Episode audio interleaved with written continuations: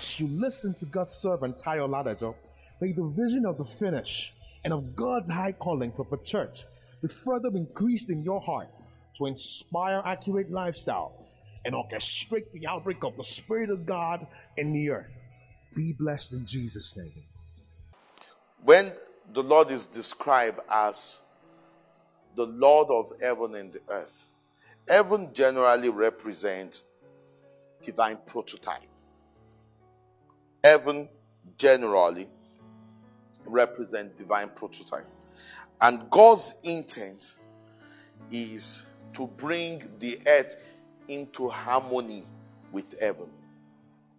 God's divine intent and prophetic agenda is bringing the earth in harmony with heaven. I'll say that again. Heaven is God's prototype. It is the divine intent and prophetic agenda of God is bringing the earth into harmony, to harmonize the earth with heaven. Now, the third critical point is that harmonizing the earth with heaven is the, is prophetically designed or rather designated to be triggered by the church. Harmonizing the earth with heaven is prophetically designated to be triggered by the church. It is a church that is responsible to accomplish that. Amen. Praise the name of Jesus. Praise the name of Jesus.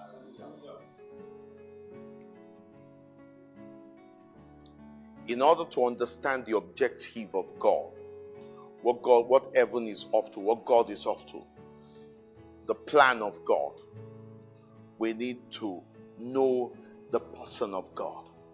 Praise God. What did I say? In order to understand God's objective and plan and purpose, we need to know His person. So we that that those, those are some of the things that makes us that describes our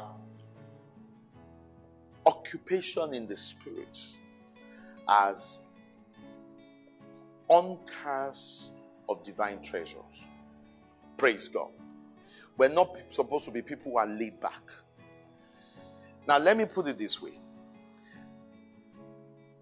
having our identity restored and understanding our purpose as God's called out ones, as ecclesia, is embedded in our understanding of God's objective and God's intent.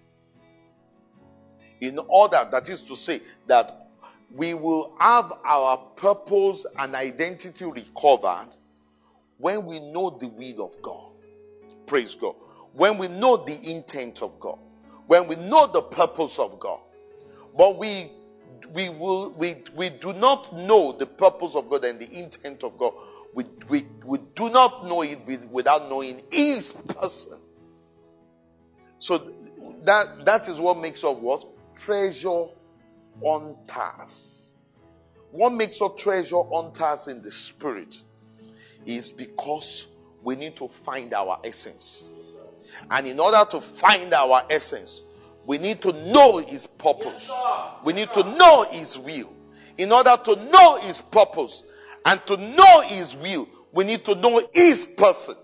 So we can see one layer of spiritual depth leading to another layer of spiritual depth. Then we are treasure hunters. That is our designation. We're treasure hunters. Praise God. We must be treasure hunters. We can't be people who are laid back. We can't be people who are stagnated. We must be treasure hunters. We must be people driven by the passion of the Lord.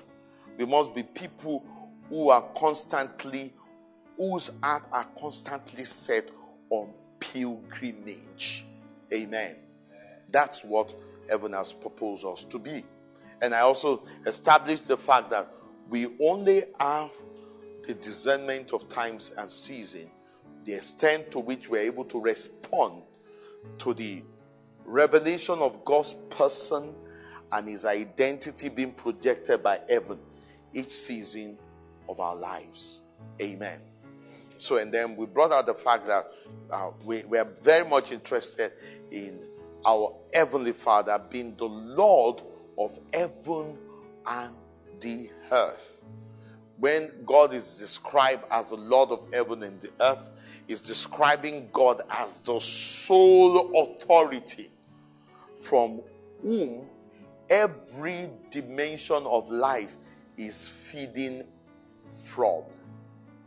God is the sole authority over every realm and every dimension of existence. Praise the Lord. Thank you for listening to this timely word of the Lord.